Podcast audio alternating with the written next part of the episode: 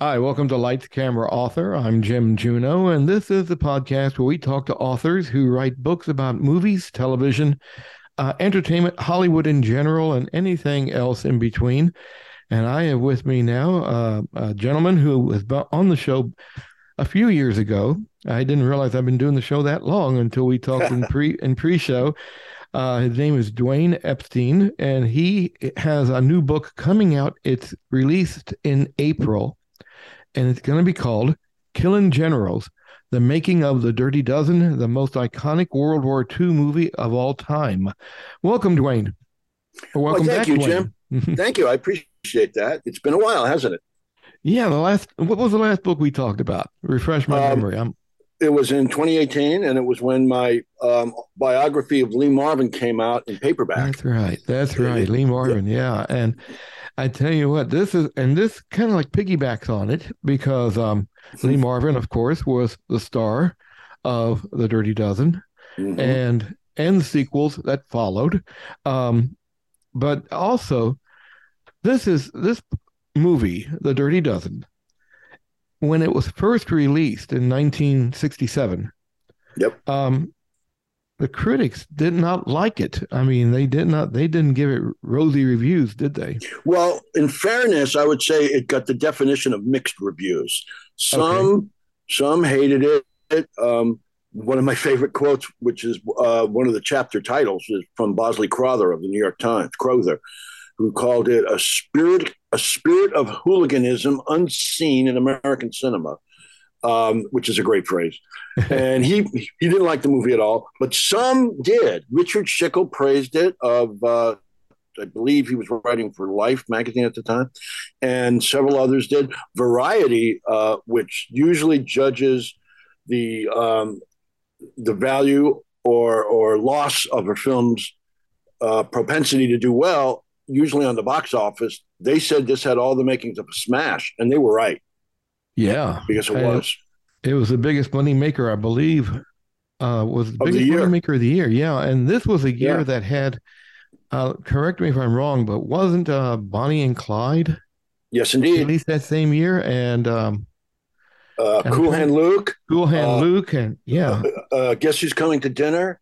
Right, in the heat of the night. Yeah, um, a lot of 67 was a yeah, it was a banner year for movies, and, and um, yeah, go ahead. No, no, I was just going to say it.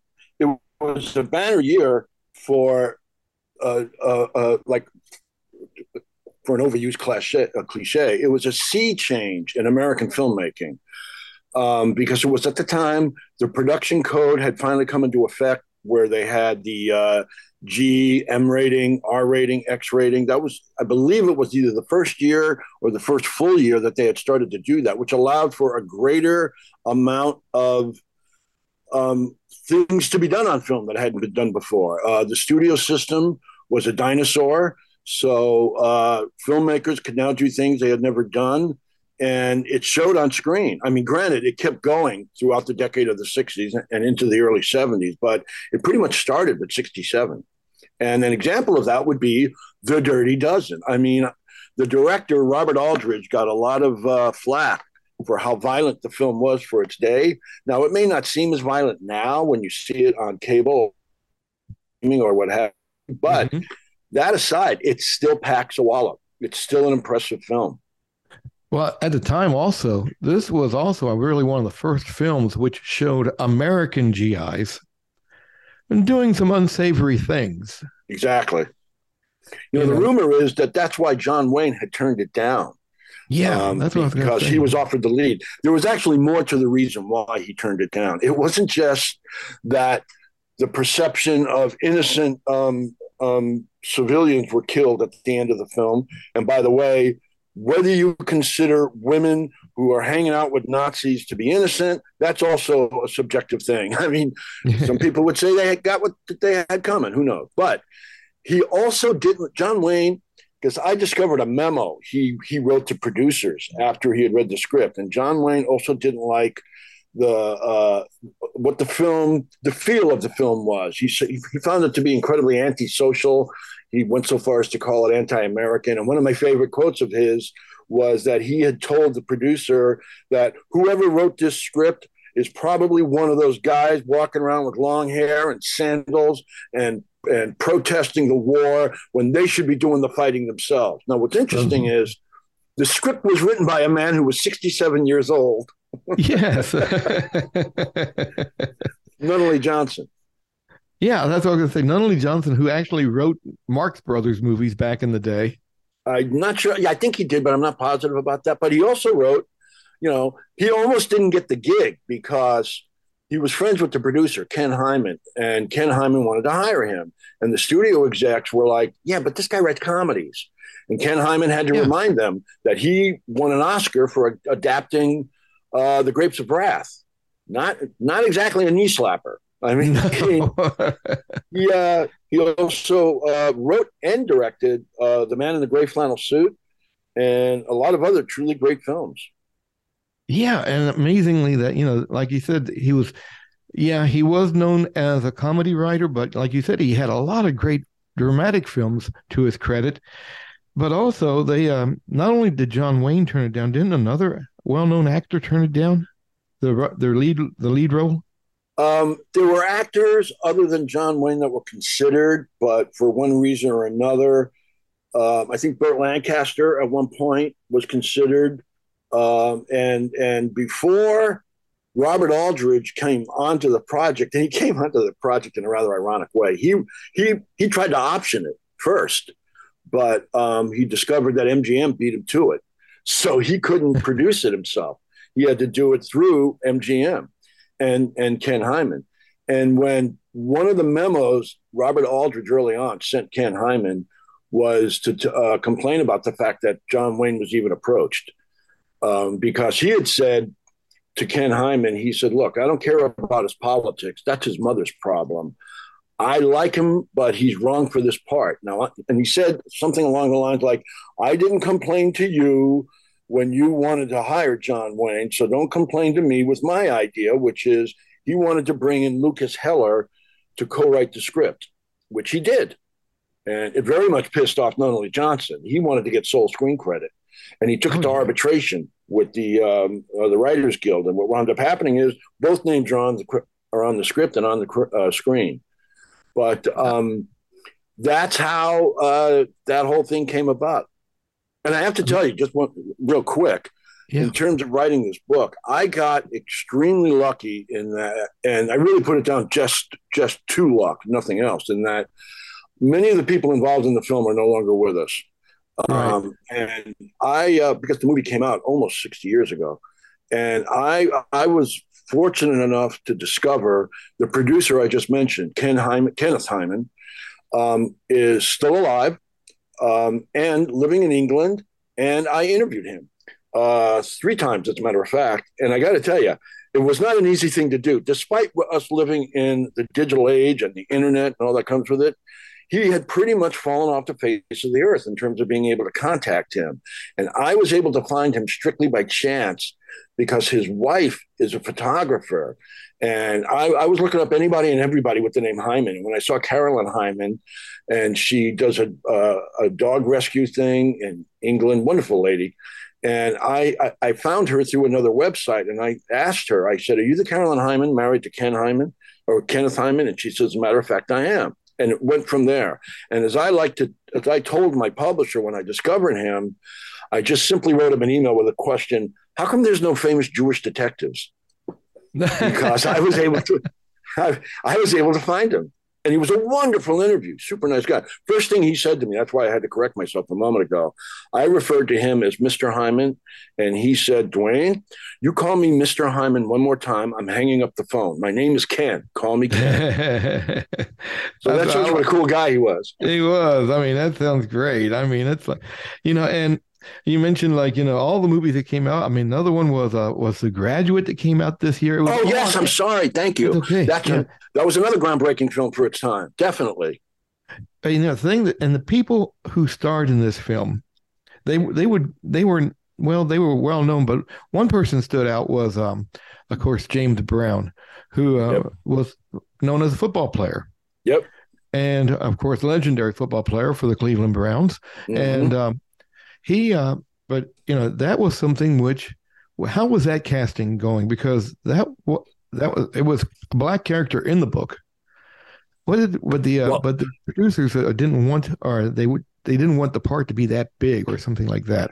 Well, no, it wasn't so much that. It was just that um, there there are a lot. I've I've got several chapters in the book on the casting alone because some of the mm-hmm. uh, choices that they were going to go with for the supporting players were very interesting and didn't come to pass. And the ones that did come to pass, it wound up, even though many of these people I'm talking about were known to audiences, but they were veteran actors and not quite in the major star strata, for lack of a better way to put it. But the Dirty Dozen put them there. Charles Bronson, uh, Donald Sutherland, Jim Brown, um, Clint Telly Walker, Telly Savalas. Yeah.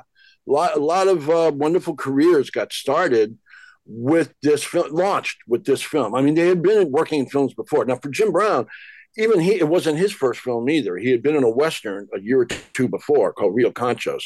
And the most interesting thing about Jim Brown and the Dirty Dozen was he retired after nine years in the NFL while making the Dirty Dozen. He held a press conference and he pretty much said, I'm done. This is it. Yeah. It's interesting. He was uh, 28 years old when he did it. He looked a little older just because he's such a big man, you know? yeah, the NFL said you need to report to camp or else we're going to fine you and suspend you and all that good stuff. That's right. And he, he basically just said, I quit. I'm not, well, you know, I yeah. retire. It's interesting. He's a rather controversial figure in some ways, but in other ways, um, a lot of things of what he said and did made perfect sense. Apparently, at the time the film was in production and it ran over budget and over schedule the schedule um, running over schedule was often given as the primary reason jim brown quit football but there was actually more to it than that. There was a great story. Robert ryan's son told me that when um, they were making the movie jim brown and robert ryan became friends during the making of the movie. And robert ryan later told his son um, that one of the things that impressed him the most was while they were talking, Jim Brown probably all along was going to quit the NFL. He had taken so many hits and, and was bruised so much. He took he took his shirt off to, and showed Robert Ryan all the bruises all over his body. And Robert mm-hmm. Ryan, who had been a Golden Gloves boxer in college, was really impressed by that. I mean, he was Robert Ryan was like, "I'd quit too if I were you, Jim." And yeah. the entire summer that the movie because the movie began filming I think in September of the previous year and it went into almost the fall of the next year. It was it was supposed to go 6 months it wound up going like 9 to 10 months in filming. Now from the very beginning sports writers at the time were just I mean, it was a feeding frenzy for them in terms of whether or not Jim Brown is going to be able to play the next season, the 67 season with the Browns. What they, and I discovered this. What they failed to notice was there was a little hint as to what he was going to do long before they started uh, speculating. But the reason why they didn't know it was because it was in an African American newspaper called the Los Angeles Sentinel, where he wrote a piece called "Why I'm Quitting Football." And yeah, nobody read it. no, that's what you know. That and that was you know I imagine a lot of a lot of African American clientele uh, of the Los Angeles area read it. But yeah, that was before right. the internet. That was before before YouTube or before uh, Google. Anything digital. Like yeah, that. absolutely. Yeah, you know, it's interesting. I, I discovered some wonderful, wonderful stories, which is one of the main reasons why I wrote this book. Was I I well, first of all, the main reason was I've always been a fan. I've I've loved the movie since the first time I saw it, and I got lucky not just in finding Ken Hyman, but I was able to make contact with Donald Sutherland and interviewed him. That was my um, next question. Others, I was gonna, yeah. Is, that, what was it like? I mean, Donald Sutherland always made a career out of playing uh, oddball characters. Yeah, you betcha. Uh, certainly. What was uh, now? What he what was he like? I mean, what was he like talking to him? Well, here's the thing. I never spoke to him, but I was able to access any information from him through through emails. Oh. Um, I found his publicist. His publicist said, uh, "Send me some questions, and I'll send them to Mr. Sutherland," and he sent them back. And his answers were very much like you would expect Donald Sutherland to respond with, and and you know I could I quoted everything he said to me, and they're all in the book, and they're in the proper order thematically, and he was very funny and very strange. no other way to say it. Because in his role uh, uh, of the soldier, who for those of you who've not seen The Dirty Dozen, go ahead and rent it or whatever you do, you know, however you watch your movies, because it's a great one. It's a great movie, but two, the the performances in it by all the all the the stars and supporting characters were are just great. And Donald Sutherland is reviewing the troops. He's posing as a general. and great scene. It is, and he asked the, he asked the guy, "Where are you from?" And the guy goes, "I'm from Ohio." Or, or uh, I'm from Madison City, Missouri, sir. Missouri, that's what it is. Yeah, and he goes, "I've never heard of it." never heard of it. but Great that was, story, that was real quick. He was just he wasn't supposed to do that scene. Actually, that was meant yeah. for that was meant for Clint Walker. And during uh, um, the readings, uh, the script readings that they did, Clint Walker took exception to it, saying playing a Native American, he thought it would be he he thought it would be beneath the character to do that. And Robert Aldrich looked around the big table, saw Donald Sutherland, and went, "Hey, you with the big ears, you do it." and, and that was Donald Sutherland telling me that. So that's how he wound up doing it. He really created that entire character. He had almost no lines when he read the script. He, you know, his one line was "Number two, sir." But as as as the reading and the rehearsal progressed, he turned in one hell of a performance. As a matter of fact, he knew it too because what he did was his age. He talked his agent into getting uh, that clip of him uh, um, addressing. I mean, inspecting the troops, and sent it to Robert Altman because Robert Altman didn't want to consider Donald Sutherland for MASH because he didn't think he could do comedy at the time. When he saw that clip, Donald Sutherland got the part of Hawkeye Pierce in MASH. in the movie Mash, yes, and Yep. he also had a he also had a similar character in uh, Kelly's, Kelly's Heroes. Heroes. Yeah, oddball. Oddball, yeah, that's what goes back to oddball characters. Yeah, Yeah, he, exactly. He's my favorite thing in that movie. He's hysterical. What's with all these negative waves? I. Ener- negative energy, man. That's like Yeah, man. Um, you got. Let me ask you. Some of the people who turned down roles, besides John Wayne, um, was uh, oh gosh, what was he was in? He was in City Slickers. Oh gosh, what was? Uh, oh, Jack Palance. Jack Palance. Yeah, Jack Palance. He yeah, that's a good down- story too. Um, they wanted him to play Maggot, the Telly Savalas part, and he he was all ready to sign the. He's a very he was a very strange man. I had met him a few times, Mm. and when I was working on the Lee Marvin book, and he apparently had been doing a stage play in Anaheim. And the day he was supposed to sign the contract, it was the last day of the play he was doing, and he did a curtain speech at the end of the play, and the speech consisted of him condemning the part they wanted him to play, condemning uh, um, everything about the script, and we shouldn't be making movies with racism in, in them anymore. And he ended the speech by going, and more importantly, what the hell am I doing in a dump like Anaheim, California? Gee. Was he sober? Uh, yeah, strangely enough, Wow. very strange guy. Trini Uh, Lopez. Um, his character. Let's. Yeah, I I, am get- dying. I am dying to tell the story of what happened to him in the movie, but I really want people to read it. Ah, okay. I don't want to it- away. Empty, but it's also another one of my favorite stories. Yeah, I've let got to me- tell you too. In ter- oh, I'm sorry. Go ahead. No, I don't want to give away any spoilers either. Oh, okay. I just want to say I got for fans of the movie or people who might even be slightly interested or just want to know about this movie they had heard about but never seen. I got extremely lucky once again by getting some major, major exclusives that people never knew or never heard of and are blown away by. One of them being when I wrote Lee Marvin Point Blank, one of my favorite interviews was with a gentleman named Bob Phillips, who most people don't know, and but he had a very, very, very fascinating resume. And he's in the movie as the character Corporal Morgan. He's one of the MPs, but he had another much more important role in the film, which is to be Lee Marvin's. Ken Hyman called him a bodyguard, but in truth, he was Lee Marvin's babysitter. So he had to make sure Lee Marvin didn't get too drunk on days they were going to work and showed up sober and all like that.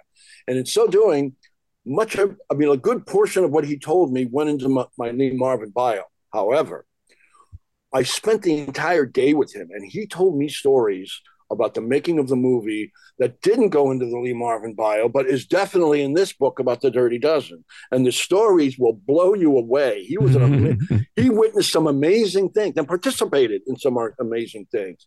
Also, I have a friend who's also an author, sweet lady, Beverly Gray. She wrote a book about the making of The Graduate called Seduced by Mrs. Robinson. And as luck would have it, when I had mentioned to her that I was going to work on a book on the Dirty Dozen, she told me Listen, I did an interview with E.M. Nathanson, the author of the original novel. He passed away in 2016. Do you want the interview? It's never been published. Oh my gosh. Like, Beverly, oh my God, do I want the interview? And she gave it to me.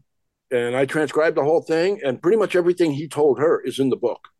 Oh, so amazing. I got a lot of great exclusives. There was a lot of well, I don't want to say a lot, but there was there was a fair amount of ad libbing in the movie, wasn't there?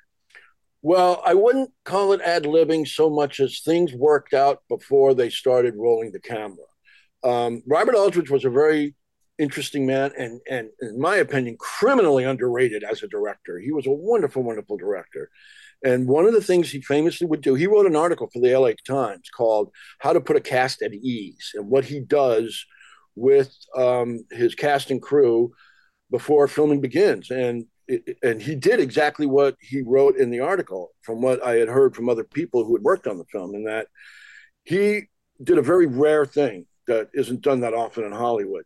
He had three weeks rehearsal before the movie began, uh, before they started filming. Now that's a lot of time. Sometimes, depending on the uh, budget or, or or location, excuse me, or cast of a given film, they barely have like a day or two, or sometimes at most at most a week.